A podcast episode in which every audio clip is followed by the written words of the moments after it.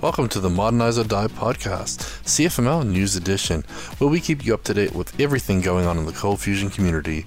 We'll share the latest news on events, releases to engines, frameworks, libraries, and tools, as well as spotlighting quality content from the community. Welcome back to the Modernize or Die podcast, the CFML News Edition. It's November 24th, 2020, the week of Thanksgiving. Are you thankful, Brad? Uh, yeah, I'm thankful we're on this podcast because otherwise I'd be doing like work and making money. So pff, who's got time for that, right? Exactly. Uh, speaking of uh, making money, uh, thanks to Ortus Solutions, we're able to actually produce this podcast. So uh, thank you, Ortus, for for doing that. Um, one way you can get back to Ortus Solutions is to sign up for Into the Box Latam. For only seven dollars, you can sign up for the Into the Box Latam uh, two day conference, which has English and Spanish, and it's uh, next week, December third and fourth. We'll tell you more in the conference section. And uh, CFcast is another solution where you can pay for a subscription, and that goes towards supporting Ortus Solution, and you get free and paid content every week uh, through CFcast.com. And we also have uh, a lot of individuals supporting us via Patreon. We have 34 individuals, which is pretty dang cool. Uh, and they're providing 58% of our funding for this podcast. So they're actually paying more than is to uh, make this podcast happen. So thank you so much to everybody there. And we'll give you more details about how to support us with Patreon and who those people are at the end of the show. Okay, so let's get into the news and events, and we got a few security updates. So, uh, first one up security vulnerability alert for Lucee. You want to give us some details on this, Mad Type No. of Brad? No. No. well, uh, Um, I mean, I know what the details are, but I'm not going to tell you. Um, so yeah, so Lucee has uh, has announced a uh, a security release. If you look carefully, you'll notice that the holy cow, it's almost been a freaking month. You'll notice that the Lucee builds that were released came out around October 29th, but actually contained the security fix. Um, Lucee didn't manage to put a blog post out until like yesterday. Um, but uh, yeah, you're gonna want to update to that um, there is a an actual exploit that's been found for Lucee that will have the details of it released soon to the greater wide internet. I don't like it when security researchers do that. Um, I really think it defeats the purpose of creating a secure internet when they're like, "Hey, here's how to hack server XYZ, all the details." Oh, I'm the good guy. Um, yeah, I have strong feelings about that. But either way, Lucee doesn't get a choice because this was found by someone who said, "I'm going to release this information." and they at least said they would wait until they released the, the notice. However, if your Lucee Web administrator is not accessible to the public, which it shouldn't be, but unfortunately most people don't lock it down, um, you're fine. This this is an exploit that affects the web-based administrator as Adobe has had many of these over the years. It was sort of only a matter of time before somebody found one in the uh, in the Lucee administrator. So um, I don't know if you know hackers worldwide will jump on the information and you know try to find Lucee servers that are vulnerable and attack them. Um, it is a very nasty one. It does allow a hacker to take basically control of your server via remote code execution. Um, so lock down your Cold Fusion administrators, your Lucee administrators. Step two, lock down your Lucee administrators. Step three, apply the update. And step four, lock down your freaking Lucee administrators. So uh, make sure you get a hold of that. Um, or get ahead of that rather, not a hold of it. Yep, and we're sharing the link right now to, to go find out more about it. But as you say, yeah, locking it down is one thing, but there is an update for those versions too. So get the updated patched version uh, as well, just to be extra safe. Yeah, and it is worth noting that only did not only is the patch going into five through eight, but they put a patch out for five three seven and five three six and five three five. So even if you're on a slightly older version of Lucee, um, and you haven't updated and you don't want to update maybe because there's some breaking changes, you can still go apply that patch. And the only thing in the patch is the fixes to secure the administrator, and there's also an update to the Java mail jar because that's actually one of the things that was preventing people from being able to update um, one of the regressions. But yeah, so you may be thinking I'm a couple versions behind on Lucee. They do have patches all the way back to 535, which is a good Yeah. thing. 535, 536, 537.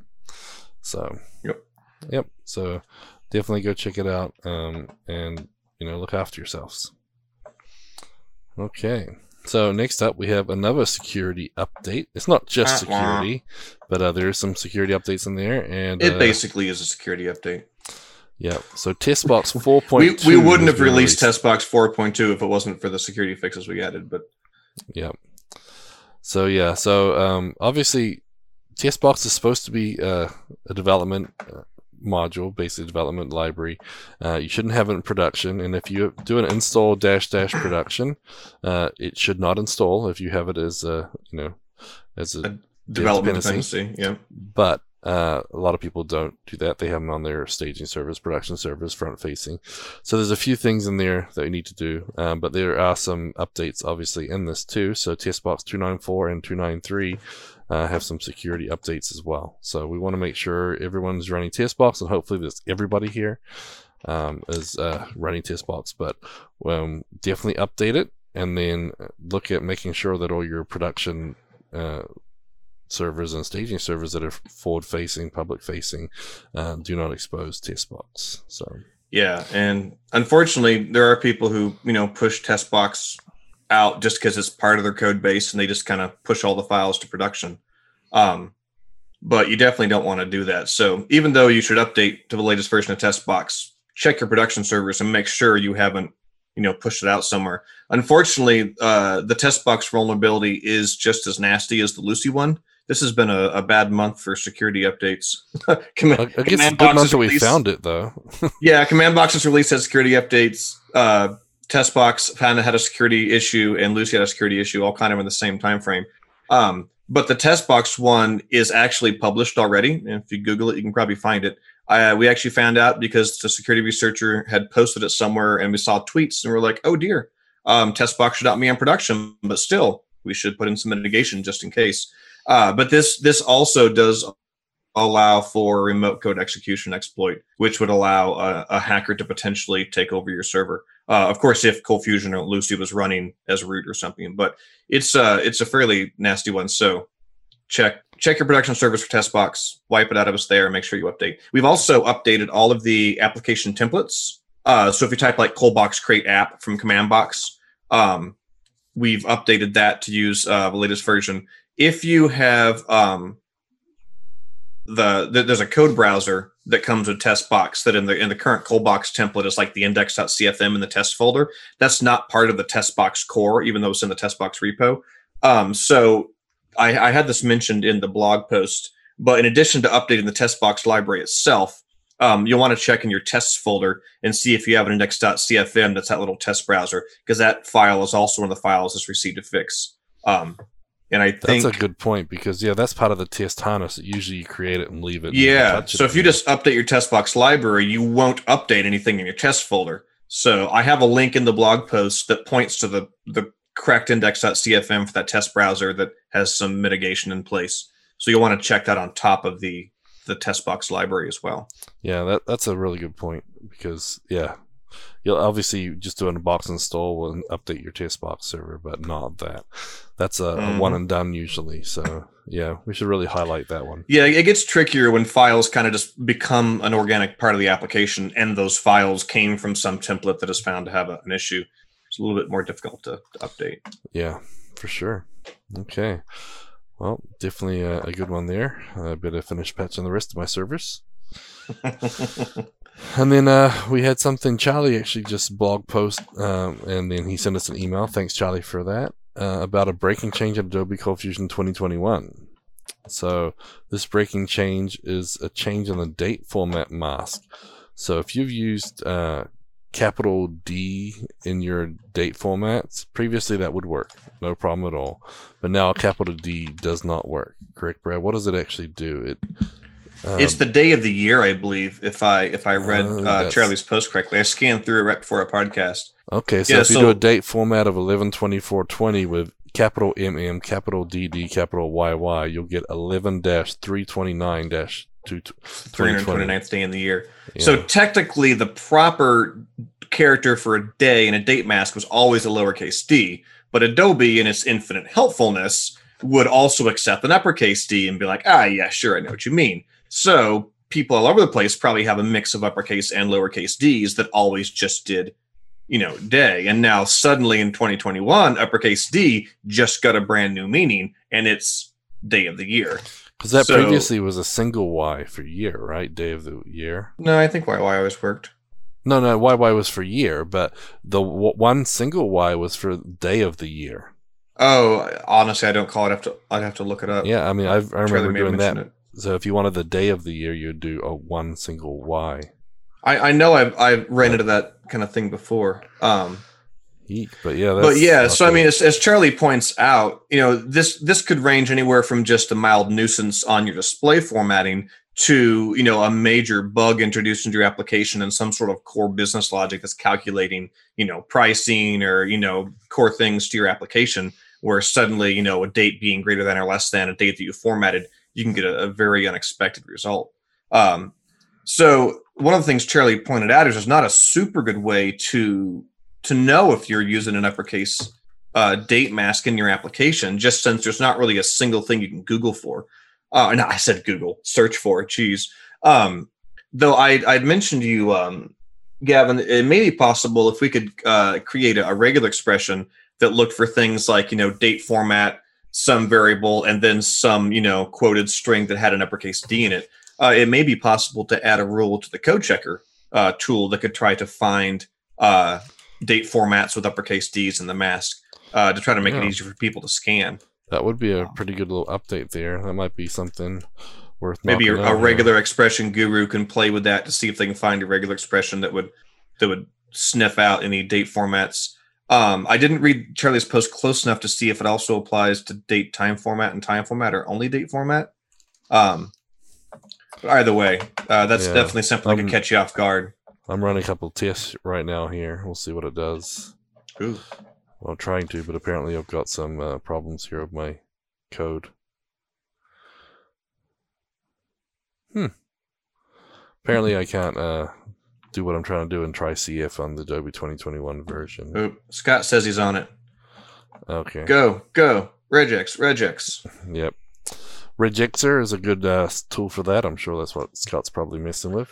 But uh, yeah i really like some of those online uh, regex sites whenever i'm playing with regex well, all I know right now is on TryCF, I'm just trying to run an empty page on Adobe 2021 and it doesn't work. So there might be an issue with TryCF Uh, 2021.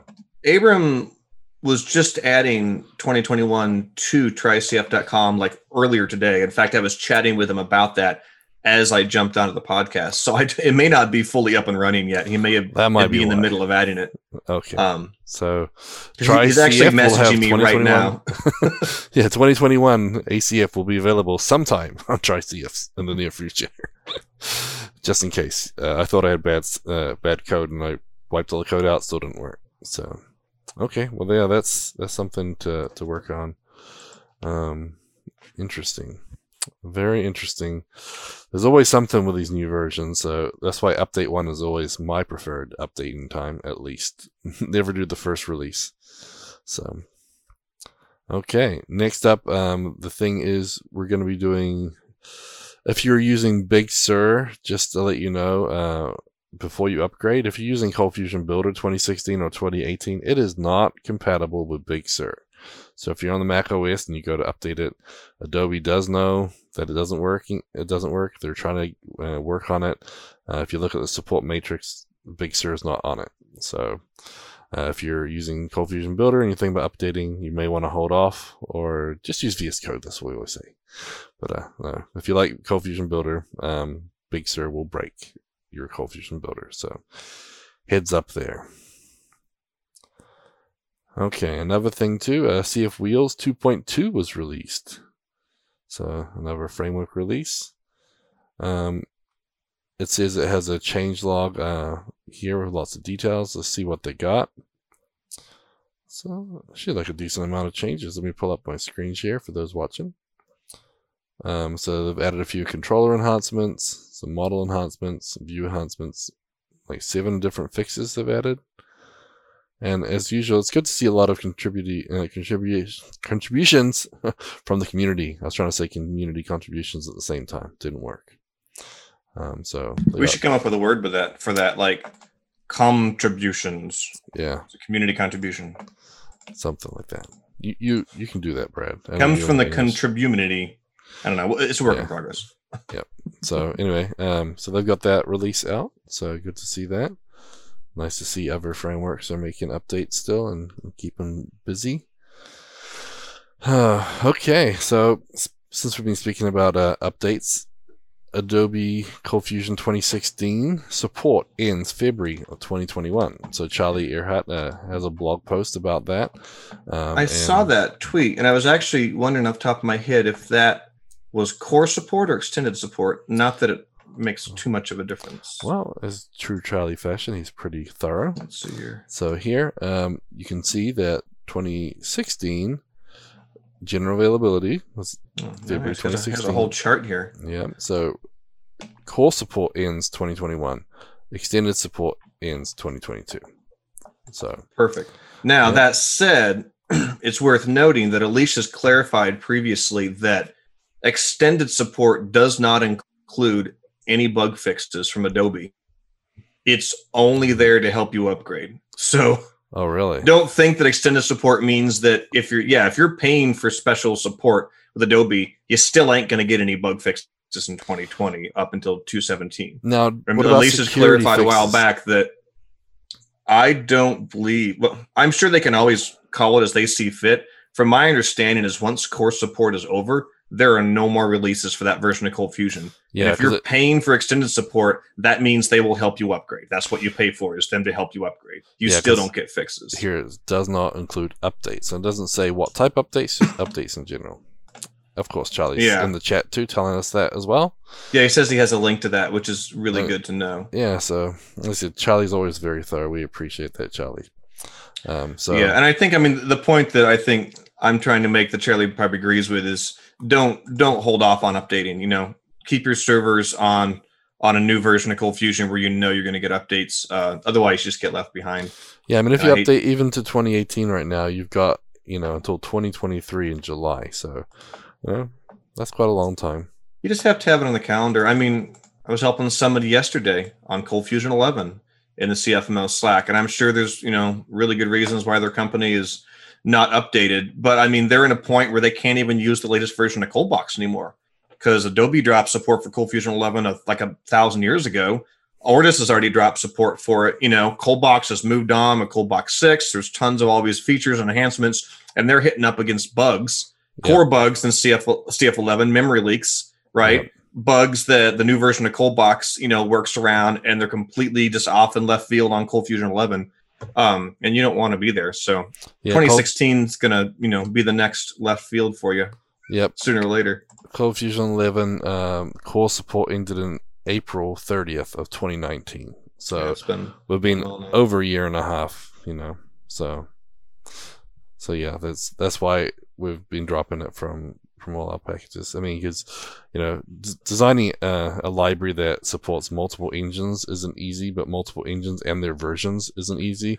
And like like the Eric said- Elvis operator alone was enough to make us want to burn Adobe Cold Fusion 11 at the stake. Every time Luis would try to put the Elvis operator into cold box, when he'd have this like cursing fit, not really, but you know, and he'd have to rip it all back out because they would have fixed stuff in 2016, 2018, but 11 would still have all these bugs that were just never going to be addressed. So, yeah. I mean, or this just gets to a point where like we can't hold on to these old platforms. We've got to move on. And if you're still on the old platform, you're going to get left behind. Yeah, and that's the funny thing. Eric was we are talking about the Adobe updates and everything. He's like, "Oh, 2021 has this," and he Eric's like, "Awesome! Now I can finally use that in 2026." yeah, that's the unfortunate thing as a framework developer. You look at new features that come in the language and you're like, that's really cool. I won't be able to use that for a long time because it's going to be that long before, you know, Coldbox or whatever library you're developing, you know, we'll be able to only support that version of Ford. But Yep. So about That's a just six year part of six the- year window. So we're six years behind in the core. So if we drop something, it means that you're more than six years behind. you know what? It's it's a, a guilty pleasure of mine, if you'd word it that way, that in command box I get to choose the version of Lucee it runs, and I can update it whenever I want. And so if Lucee drops a new feature and I update that version of Lucee in the command box, I can use that new feature right away. It's like yes. Whoa, whoa, whoa! Some guy's getting blocked messages in the chat. Some Scott Steinbeck is posting. Is that a hack? Some kind of hack attempt? Oh no, it's a regular expression. Oh, good thing YouTube was blocking that comment. That dangerous comment full of regular expression. Goodness.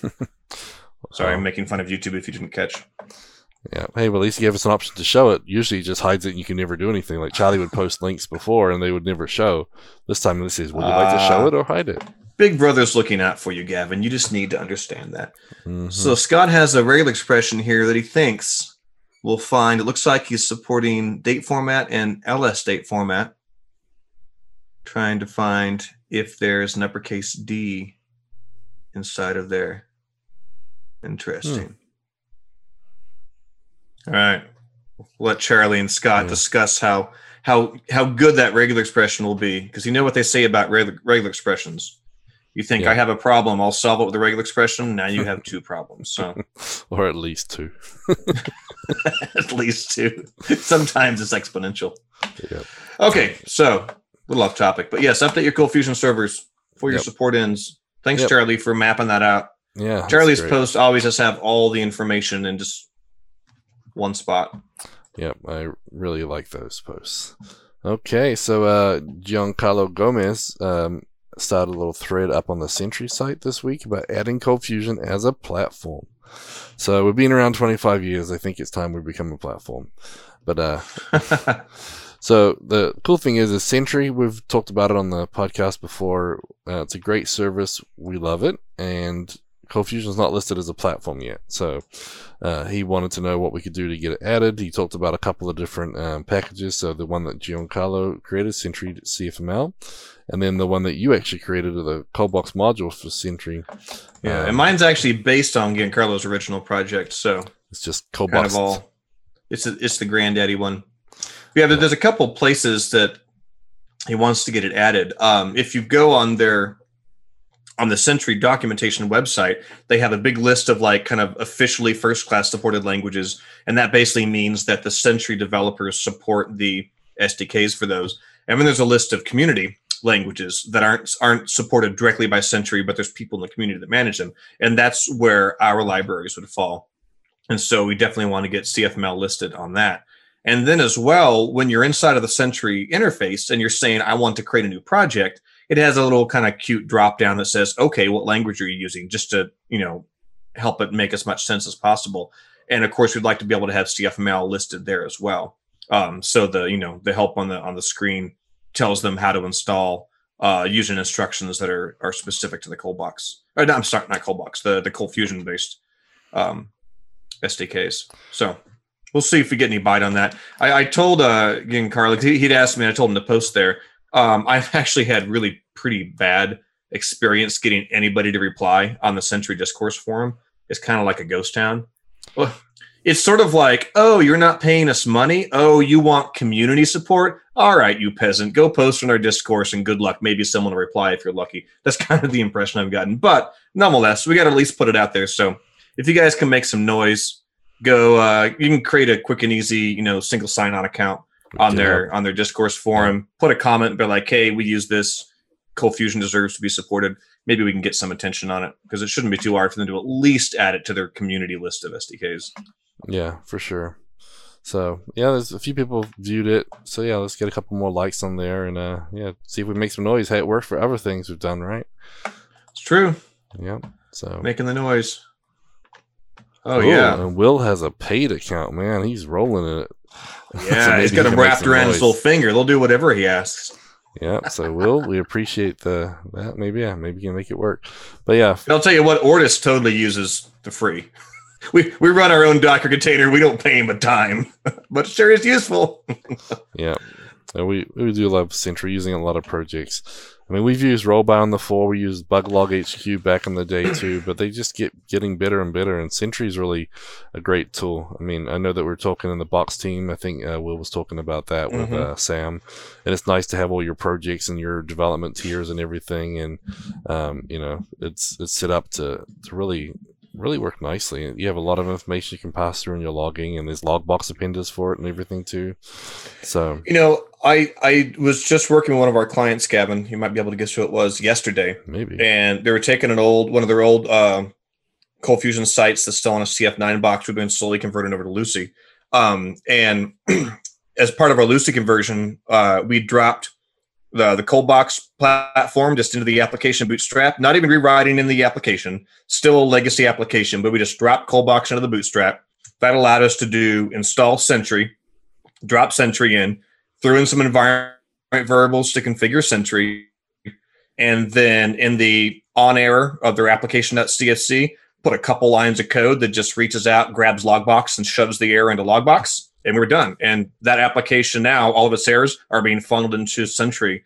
And I we did it over Zoom in like five ten minutes, just putting in some boilerplate. And of course, if it was already a cold box app to begin with, it would have been even easier. But it wasn't even that hard just to add the the the, the boilerplate in to add the cold box bootstrap. But you know, it was an application that basically was a black hole of error logging. And now, a couple lines of code pointed at their Sentry instance, and they have all this reporting and stuff inside of Sentry um, all via the the magic of the the Sentry module and logbox. So yeah, it's it's very nice to have around. Yep, I, I definitely love Sentry. I have you know some of my Quasar uh, Android apps using it. I have Spire sites using it. I have Cold Fusion apps using it. I've got all different things, and I've been able to just like filter by environment and everything. It's it's pretty neat. So definitely definitely like that. Okay, so next up, uh, we just want to remind you about the Seattle CFUG meeting on the deep dive hands-on uh, Thinkific API. So this is their second session. It was originally scheduled for November 11th. It's going to be on December the 9th, and that's from 6 to 7 Pacific. Or sorry, 6 to 7:30 Pacific, um, and that's going to be Leon O'Daniel talking about that.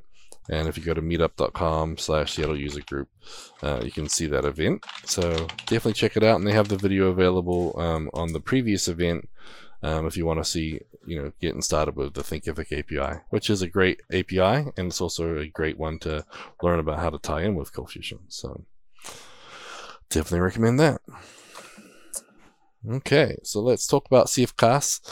And because uh, we had a special podcast last Thursday, we actually missed the drop spot. So I'm just going to recap what we did last week. There'll be new stuff coming out tomorrow. But um, we had the last two sessions, um, or video, sorry, on configuring your CFML service with CFconfig. Grant finished up the service layer and the practical uses and wrap up um, of using CFconfig. So that whole series is now complete and out there. And um, we have apparently a surprise coming for you. A Zero to Hero workshop videos will be released this month. So in the next week, we should have uh, should have that. Or you guys can uh, tell them that shouldn't be lying on Twitter, because Twitter's the source of truth, you know. Um, but also we've updated the site, so now there's uh, language filters on the on the site, and you've also added difficulty. So CFcast has got some updates, more content coming all the time. Uh, yeah, should check that out. And actually, Eric is uh, busy working on videos today. and That's why he couldn't be on the podcast. So we have to deal with Brad again. So I'm so sorry. So yeah. So cranking out CFcast content. Yep. Yep. Okay. So next up, let's talk about conferences and trainings. So if you're sick of uh, all your Thanksgiving eats and you want to do some learning, uh, Google has a DevFest Silicon Valley uh, this Saturday. So no, actually it's next Saturday, December the fifth. Um, my bad. So December the fifth, uh, they're having a one day, just a short, sweet, uh, 10 a.m. to 2 p.m. Um, conference. There's two tracks, four hours, uh, four sessions in each track, and some opening and closing remarks. So a short and sweet Saturday learning experience. And uh, Charlie recommended this one. He says uh, there's quite a few topics that Cold Fusionists should find interesting. So uh, if you look on the little meetup website, um, you can find out some more about it. But they're talking about Flutter, progressive web apps, um, Google Assistants. I know a few people have been talking about those too. Recycler View, some serverless uh, applications with Firebase. Firebase is a cool uh, tech. You should look into that. And then growing cloud applications, Cloud Run, yeah, some some good stuff. So quite a lot of uh, good speakers, good sessions. So um, pretty sure this was a free event too. So definitely check that one out as well. And then the next one is our behemoth, three week conference, right, Brad? Because one week conference wasn't enough. Three week conference. Yep. So AWS reInvent uh, is going to be held over three weeks. It's a virtual conference, and it looks like they're going to be doing it um, in all time zones. So they'll have recorded sessions re- released in different time zones and everything, uh, and re- repeated over time. So uh, lots of great content there. Um, last year they had sixty thousand attendees in in person. Um, kind of crazy, but a lot of good, a lot of good content, uh, a lot of good uh, announcements. I know they usually announce another 30, 40, 50 different Amazon services you can get. Um, so definitely check out this. And it is free. You can register now. This is usually a premium, uh, high cost conference. So it's definitely a, a big must see, must do. So sign up for that one too. And then, Brad, I'll let you tell us about your Spanish experience with Into the Box Latam. It's not an experience yet, but I will be presenting uh, on Command Box at, at the Into the Box Latam. And so I'm going to be talking in Spanglish, or I mean English rather. Um, but the slides will have Spanish translations, and there'll be people in the chat helping translate. So we'll see how that goes. It should be interesting, but we're trying to make it as as uh, native as possible for native Spanish speakers that might not be good with English. So I'm definitely not good with Spanish enough to present it in Spanish, but yeah, I'm. It'll be not. fun either way. Yeah, I'm not doing it because uh, English people have enough sh- trouble understanding me, let alone Spanish people. So, but uh, there's some good good sessions from some of the you know Cold Fusion developers we have in the US, and also some of our Salvadorian team like Abilio um, and Davis, Javier, and we actually have a few people coming from um, AWS are going to be speaking as well. I know we're getting uh, their information uh, put up here as well. So a lot of a lot of good sessions, and it is a two day conference, so even more. Um, oh, we got John talking about his mustache, his stash box, log stash. so yeah, a lot of good content. Um, and again, it's only seven dollars. Uh, we try to make it region um, pricing aware. So if you're in the US, you get a bonus. It's only seven dollars. So uh, can't say no to that, right? So. Yep, pretty good deal. Okay. And then following week we have a, a workshop by Pete Freitag. So his hands-on Cold Fusion security training class for developers uh, is going to be available online, and that's going to be Thursday, December 10th and the 11th. And you can get more information at foundeo.com. Uh, this is a great workshop. He's um, done this at Into the Box. He's done it at CF Summit multiple years, so definitely recommend it. The early bird pricing uh, is available to December 1st. You got one week from now to, to get the early bird pricing. And um, if you don't have time to make this, he does have on-demand training, so video versions of the previous training, if you prefer, and you can purchase those videos separately. So I really enjoy his sessions. You know, you actually see how someone would take advantage of your site, and then you actually put in the the fix so you can fix it, and then you can try and break into it again. He shows you some pretty cool tools for testing yourself and your own apps. Um, I really, really enjoyed these sessions. Speaking of Pete Freitag, um, yes. we've mentioned several security vulnerabilities. Pete has updated his um, Fixinator and Hack My CF stuff to Ooh. include everything. So, including looking, I mean, he already looks for public Lucee administrators, but he's checking Lucee versions. He's also checking command box versions um, and Runwar versions. Uh, and he's also checking for TestBox now as well. So, that's a good plug to tap in. So, like, if you're not familiar, Pete's Hack My CF is a service that you basically give permission to probe your cold fusion servers on a regular basis and he'll check for all sorts of known vulnerabilities. He updates it on a regular basis and he'll email you right away if he finds anything wrong with your server which could be you know a, a non-lockdown default error page a public Lucee administrator an outdated version of Lucee. Um, but that's already been updated to include all the security updates we've talked about. So i'm a topic of pete freitag. Definitely check out his fixinator and just hack my cf because it'll make sure you're kept abreast of all the stuff, even if you don't um, watch the podcast or follow Twitter or you know keep up with everything. Yeah, those are great services and tools. Uh, no surprise there that Pete's on, on the ball with that stuff. So thanks, Pete. we appreciate it. Okay, we also have the Cold Fusion certification, which is available online. Uh, if you want to register, uh, you can register through a couple links, which we have in the show notes there. Uh, if you go to adobe.com slash products and you go to Cold Fusion's family, you'll see the certificate link here so you can register. So it tells you a bit about how it works, the requirements, and then the pricing. So introductory offer is still good for $4.99. Um, basically, get access to the, the videos and the, the test as well. So, wonder how many the numbers are up to. We should reach out and see what how many they've got certified now. I know with the CF Summit last year, they had I think almost 100 people pass from that training, and they continue to offer it. So, I wonder what that number snuck up to now. Yeah, that'd be cool to see. Uh, to back up a few minutes ago, you were just trying out the Adobe Cold Fusion 2021 on TryCF, which, by the way, has also been added to CF Fiddle today. Um, I told you Abram was in the middle of adding it as we were speaking. Um, he just messaged me and I confirmed. Uh, and Tri- TryCF, as of like 20 seconds ago, now has Adobe Cold Fusion 2021 running, of course, inside of uh, Command Box and I think possibly Docker. Um, but yeah, so that's out there. He, he was just in the middle of adding it. Um, okay. Apparently, he's out in the middle of nowhere on some satellite connection. I'm uh, imagining him in like you know a, a yacht in the middle of the ocean or something. I don't, I don't actually know where he's at, but um, that is now added live on the air apparently. Okay, well, I'm going to add that to my show notes. So anyone who's listening, you'll get links there to try CF as well, so you can try it out.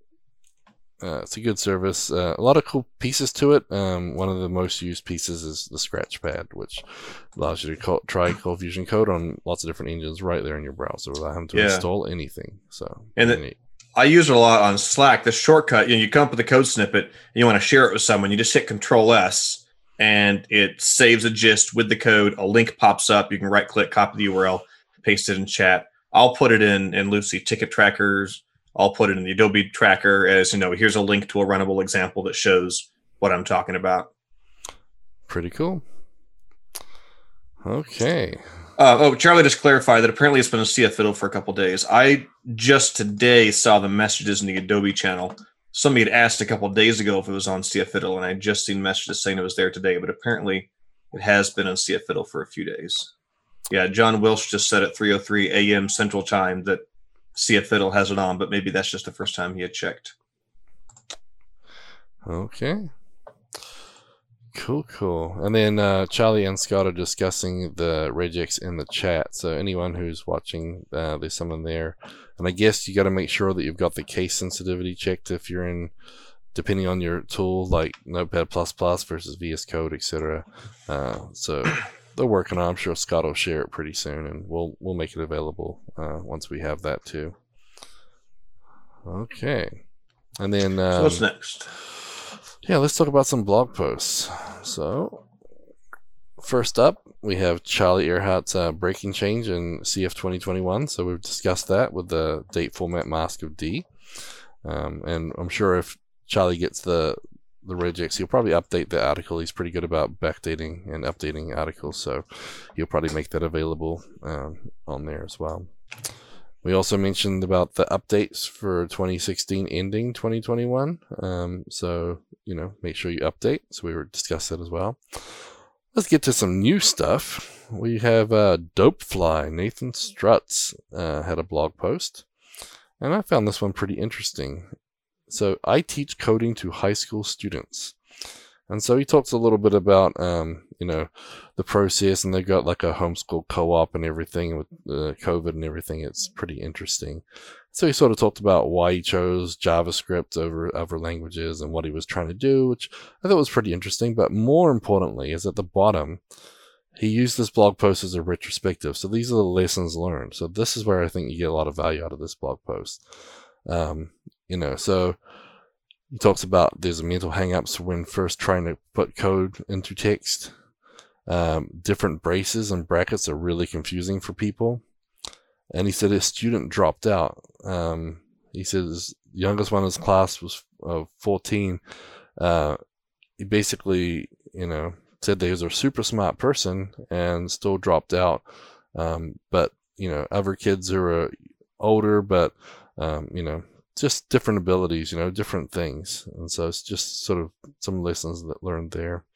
Um, typing speed is a big thing. I get my kids whenever they're bored, I make them do typing because no matter what, they need to type better. And, and that's one of the things. Most of the kids were, you know, typing under 30 words per minute or whatever. Um, so basic typing is something everybody can improve. And so if your kids got too little, too much time, make them do some typing. Um, but yeah, so talking about, you know, creating files was a challenge. You know, there's like 44 ways to do it in VS Code. Um, so anyway, I thought this was really interesting. Um, basically work, you know, look through it. You might learn something for yourself too if you've got kids or, you know, you're helping people learn. I know a lot of people ask me how to learn to code. Um, so even this is talking about high school kids. There's a lot of good stuff in there that you may want to, uh, you know, pick and choose when you're, when you're teaching someone. So, this is the first time he taught it, so he's learned a lot, and uh, they're gonna be doing HTML, CSS, and JavaScript basically. So it's uh, pretty pretty cool. But one of the things I thought was interesting, he even had them install Prettier to help them clean up the typing. So they're worried about what they typed and not how it looked, which is a good thing too, because you know how much formatting can cause headaches and trouble with, with groups of developers. Can you imagine that in a classroom? Uh, yeah, it was kind of nice. I mean, it's funny, like when I learned, you know, programming, which was really not until I got to college, which was the late '90s, early 2000s. I didn't even. I mean, most of what I touched was like C++ code, a little bit of Visual Basic. Um, I didn't even know if there were like formatting tools. A lot of the sort of like code quality things that are that we're used to now, like linting and formatting, um, that wasn't even like a thing back when they taught me how to code, and it almost kind of encouraged, you know, ugly stuff. so it's it's nice to see um, you know that kind of being a a first class thing that you learn you know with programming languages doing stuff right and doing it clean. I like that. Yeah i mean just i'm just thinking about vs code and all the damn extensions we talk about every week and half of them are how to make your code look easier to understand you know like the bracket highlighters and indent highlighters and the to do things and just all these little things that just make your life as a developer easy or easier um, and so yeah it's kind of funny but I mean, it's it's interesting. I said it at first. I thought, oh yeah, just another high school thing. But there was a lot of good good tidbits in that uh that lessons learned. So uh, check that out. Like I say, I'm sure everyone's had the opportunity to try and teach somebody, and maybe just pointing them at something like that might might help too. So.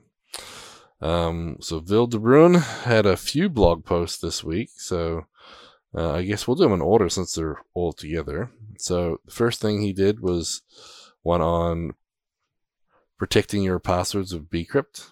So bcrypt is actually included in 2021 now, but for those of you um, wanting to use that, or if you're using it through the the ColdBox app that we we have modules for that through ForgeBox. Um, this one's kind of cool. It goes through you know bcrypt and it sort of explains it. I like the fact that he um, you know looks at different factors. He talks about you know how to distinguish what different parts of the password are what. Um, you know, so it talks about salts and the hashes and work factors, and so it's kind of an interesting one to to look and see how everything works. Um, but long story short, passwords, if you you know brute force them, you can crack them. So bcrypt has a work factor to slow it down, so it makes it harder for people to try and you know figure out your password. And uh, the cool thing is I like about bcrypt is, which did catch me one time, is even if you have the same password on two different systems, it won't show up in the database the same way because it randomly, you know, generates the salt. And so the same password in the same database will not look the same. So it's kind of interesting. The bad thing is, is if you're just comparing what's in the database for if your password's correct, it won't work. You've got to make check password. Make sure that you're using check password on bcrypt to make sure they're actually the same password. So that's caught me up, but um, pretty good blog post. Uh, a lot of detail there. But that also brings us to the next one. And so his next one talked about um, arguments and arguments and the interesting thing about this one was he was talking about how um, when you're hashing a password, you have two optional um, things you can pass in the work factor and the salt. Um, and so if you look at the functions, if you have hash your password and you pass in a work factor, it'll you know do so much work so many times to get it done. But if you wanted to increase the work factor, um, and you want to provide the salt, it may actually have a side effect. And so he realized they were basically taking the same amount of time uh, when he when he upped the work factor. And so he went in and actually inside the hash password function, he saw that the salt was generating a salt here, uh, but the vi- work factor was up here. And so he modified his to actually use the arguments.work factor. So he used an argument inside the argument scope to default the value for the salt. So I thought that was pretty interesting. But yeah, you have to use the work factor when generating the salt. So if you have a default value of generating the salt, you have to use the work factor. So he's actually defaulting to the work factor, which defaults to a setting. So I was kind of curious if this is, you know, a bug that he found or if it was just some modification that we should make, make it a little more uh, friendly. But um, this seems to solve his problem of changing the work factor actually uh, does change uh, the time needed to, to process that password. So uh, I thought that was pretty neat too. So do you know who did the work? Uh, the who did that one originally? Do you remember the bcrypt library? Was that one of the oldest ones, or The original, well, because it There looks was a like it's a bug? And oh, Wil's already submitted the PR, the pull request for that. So yeah, there was a bcrypt plugin like a billion years ago, I think, for um for Coldbox back for Coldbox 4. I think that at one point, one of my old coworkers, Seth Feldkamp, had created a Coldbox module for it. Um, but yeah, I've lost track of of what's still out there at this point. okay, so it it, came from. it is an oldest one, so we must have adopted and created. uh, yeah, I think we reached out at one point and asked if we could take it over. Okay. Cool. So so he's already got the pull request in for that, which is neat. So yeah, so a side effect of the work factor wasn't actually creating additional work factors. So interesting. Um, we also have one more from Wil, and that one is about cborm populating new objects. Um, he mentioned uh, in the Fluent API approach uh, webinar I gave a while back. Um, we did some kind of interesting things with creating new ORM objects. And so we talked about cborm 1 versus 2. So if you guys are using cborm, you may want to look at this blog post because it, it updates to use cborm 2 and sort of talks about the dis, uh, the fluent style that V2 has. And so um, some pretty interesting, you know, use cases. And we're, we're always trying to improve our code, right, Brad? Trying to make it a little more fluent. Luis Yep. likes the fluent stuff. That's because Luis is fluent in English, Spanish, and Portuguese. That's why he likes fluent stuff. so yeah, so uh, this is a good blog post. If you're using OR, uh, ORM, um, you may may get some nice little tidbits here, just ways to improve. He, he talks about using uh, virtual entity services and everything too. So pretty cool. So thanks, Phil. A lot of good blog posts this week. Okay, and then this one I'll let you talk about, Brad, because uh, Matthew Clemente hit a live stream, and we'll have to talk about this module in a week or two for a ForgeBox module. But all right, His uh, CF Summit session wasn't enough, so yeah, he had to do more. Yep. So building a command box custom command to generate Markdown docs, learning by trial and error. And so I guess uh, a few people talked, you know, after the session gave him an inspiration. So he decides to live stream making a custom command. So how about that for a session add-on? Um, you need to add to your notes. He actually, unless you have it later on down, he actually sent out a later tweet, and he has a link to the project he created.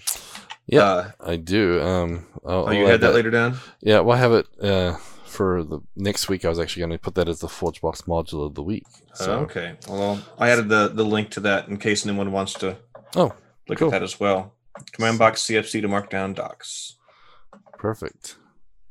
So yeah, so that was a, a cool little video. Um, it's always good to see other people creating custom commands, and you always learn something from it. And then up after that, we have something from TeraTech. So this is a, a good rundown. Uh, TeraTech has a more marketing focused pieces usually, um, but Adobe Fusion 2021 in the cloud.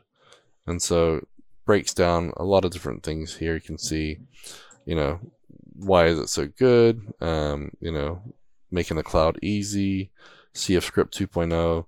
And so this is kind of a summary version of a lot of things you would have seen in the keynote at CF Summit and a lot of the docs and what people are talking about. So, um, like I said, it's more marketing style, um, but if you want a, a, quick overview of what it does and how it works, it's a good blog post for that.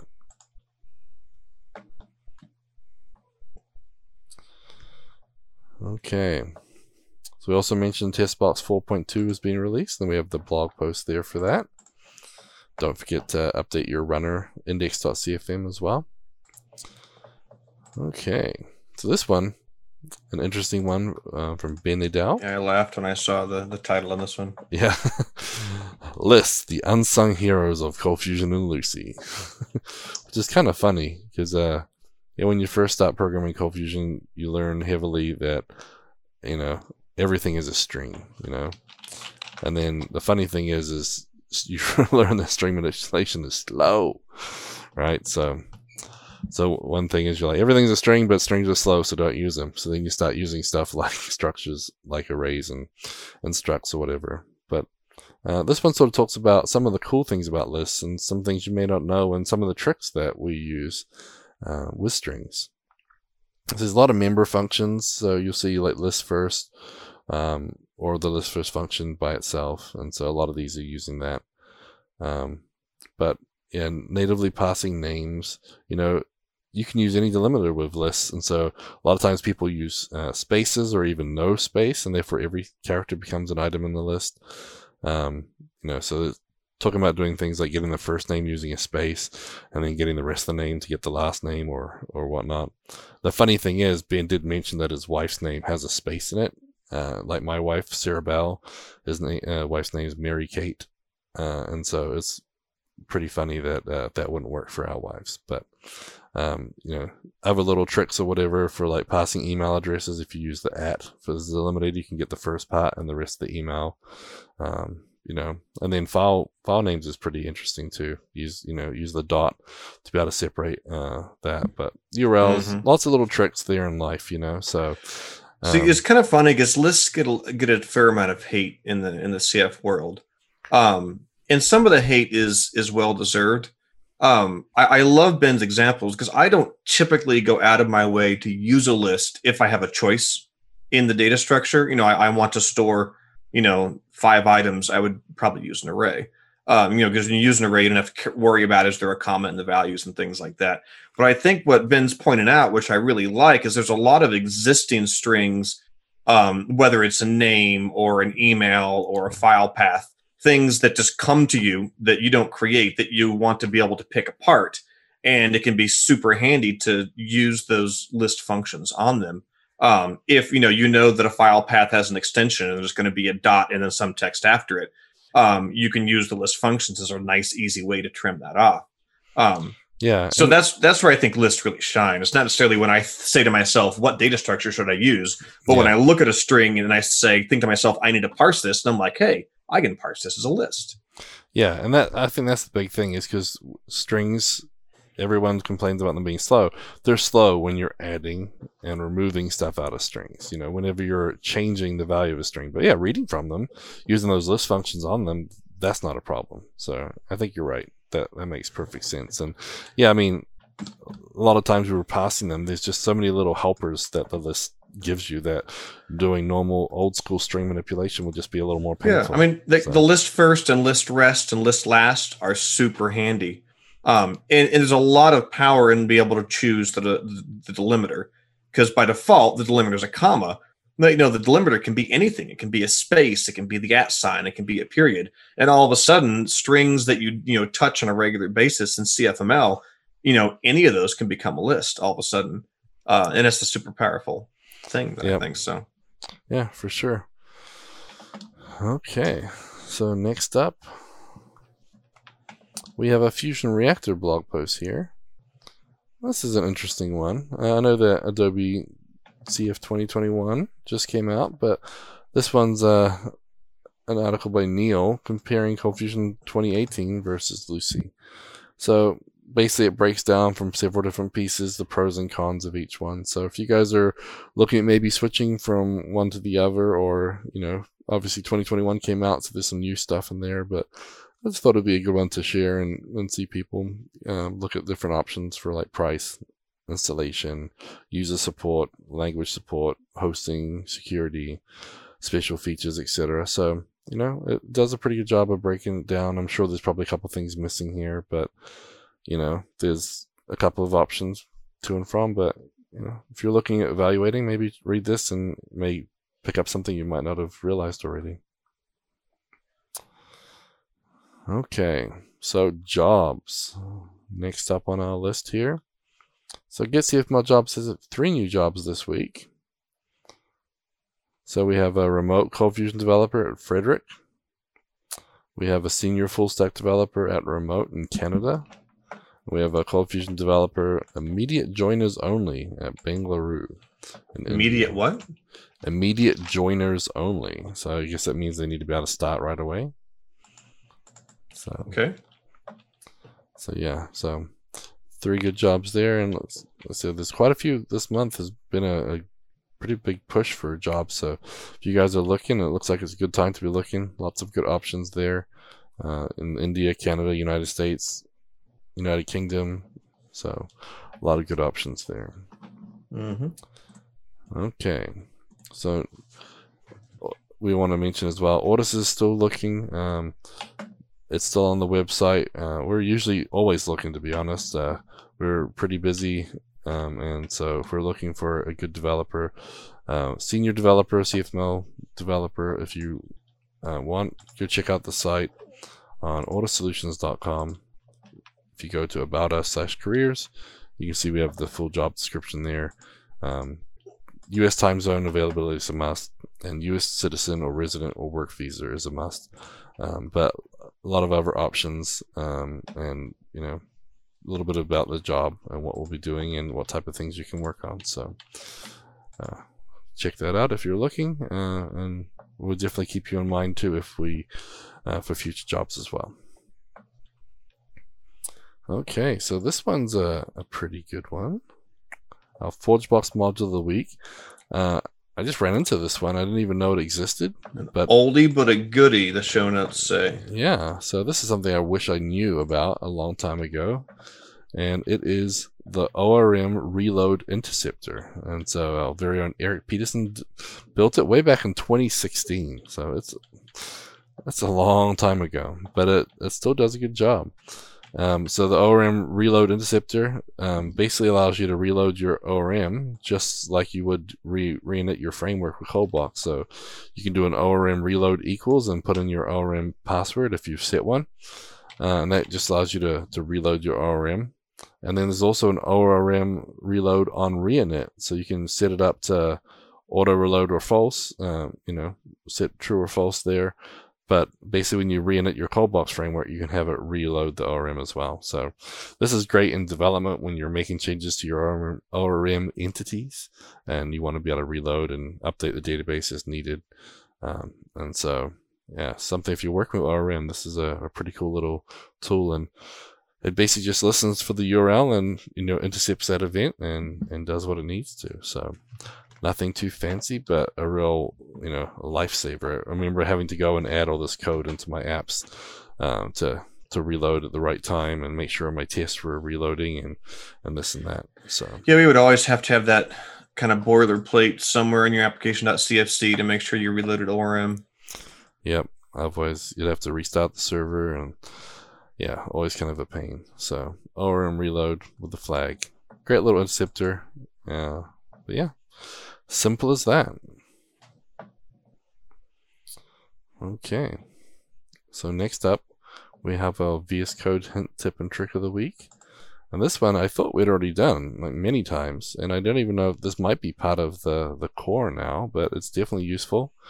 Um, it is the auto rename tag. It's got over four million installs. I don't know why those settings are so low, only three stars, but it does what it says on the box. It auto renames paired HTML XML tags. And so if you're working, um, what does it rename them to? whatever you decide to type in. So if you click on an opening or a closing tag and you start typing and renaming it, uh, it's smart enough to go Oh, find the so tag. And You've got like a it. div and you want to change it to a span. You Yep. can just okay. Yeah, I mean, again, uh, simple Huh. little, simple little activity. But you know, if you're using this over and over again, yeah, like you say, changing from divs to spans, or you know, maybe your your company says we can't use bold tags anymore. You've got to you know do it this way. Um, Can't use the B tag. Come on, man. That's the foundation of my front end design. yep. So stuff like that. Um, yeah, just simple little things, but uh, it's helpful little module, a little extension.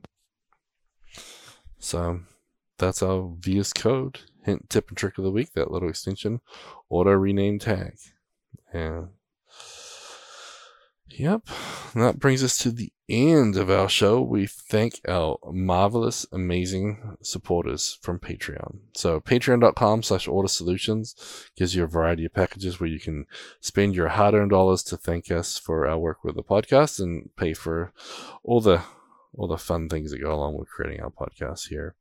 Uh, once we reach our full funding, we're going to be using that money to also help our other projects like CommandBox, Box, ContentBox, and TestBox. But by you helping, it means Ortus spending less money on the podcast so they can spend more money on those things too. So even though it's not directly helping it yet, indirectly you're still helping support all of those things that Ortus does. So imagine if ForgeBox you had to pay for every package you put up there and every package you downloaded. That would be sad. So, Hmm. So thank you, Patreon supporters, for helping that. What if So- what if we just started charging for ForgeBox installs? But it was like a video game. We had to put in a quarter to like keep the game going. Well, they kind of did that with the Docker Hub, didn't they? they did though. You've installed TestBox 25 times. Please insert 50 cents to continue. Like, ah, crap, our builds are all blocked up. Ching, start. Yeah. So, um, for those you didn't know, on on Docker Hub, there's like a limit now for your public packages, how many um, pulls you can get on your images, Yeah. and so uh, a lot of people are hitting their limits very quickly. It- yeah. So the limit isn't on the on the image being pulled; it's on the person pulling it. So you know, people started coming in, in Slack and saying, "Hey, my builds are failing." Uh, it's saying it can't pull the you know the Ortus CommandBox image. We're like, well, yeah, read the message. It says you've pulled as many times as they're going to let you pull for free. So if if you just authenticate, I think with just a free Docker Hub account, I think you can like double the amount of pulls. Okay. Um, but if you have some like ridiculous amount of pulls, I think you basically have to actually start paying them money. I haven't looked at it too closely, but I guess they they probably started measuring the amount of like free bandwidth they were giving the internet. And they were probably like, wait a minute, wait a minute, nobody's paying us for any of this. So eh. Yeah. So anyway, side note, sidetrack. Sorry about that. yeah, But back to the Patreon supporters who are making our stuff possible. Uh, thank you. that's right. ForgeBox is still free because Yep. of you guys. Yep. So thanks Ben Adele, Brett DeLine, Calvin Stanton, Charlie Arehart, Dali, Dan Card, Daniel Garcia, David Belanger, Tadia Lesnicki, Don Bellamy, Edgardo Cabezas, Eric Hoffman, Gary Knight, Giancarlo Gomez, Jan Yannick, Jason Tiger, Jeff McLean, Jeremy Adams, Jonas Erickson, Jordan Clark, Joseph Lamoree, Kai Koenig, Laxmer Terahadi, Mario Rodriguez, Matthew Harvey, Darby, Matthew Clemente, Mingo Hagen, Patrick Flynn, Ross Phillips, Scott Steinbeck, Sean Oden, Stephen Klotz, Synaptrix, and Yogesh Misir. So that's pretty pretty cool little list there. It's getting bigger and bigger every week, and that's You guys are keeping ForgeBox free. It's all on your shoulders. Yep. So next time it goes down, pay up. No, just kidding. ForgeBox Anyways. never goes down. yeah. No, not for long anyway, right, Brad? Because everybody screams. It means somebody's using it. That's a good thing. Yeah, we, we know that people are using ForgeBox because if if it blips for any reason, it's like count the the the seconds or the minutes before you start getting pings. People are like, hey, my build just failed. What's going on, guys? Yeah, I think it's a good sign we got that many people using builds that re- rely on it and depend on it. So pretty cool. Anyways, that's the end of the show for today. Thanks everybody for tuning in. Hope everyone has a happy Thanksgiving, no matter where you are in the world. Uh, even though most of you don't really celebrate it, but you guys have a good one. Uh, we'll see you all next week. Adios, amigos. Have a good one.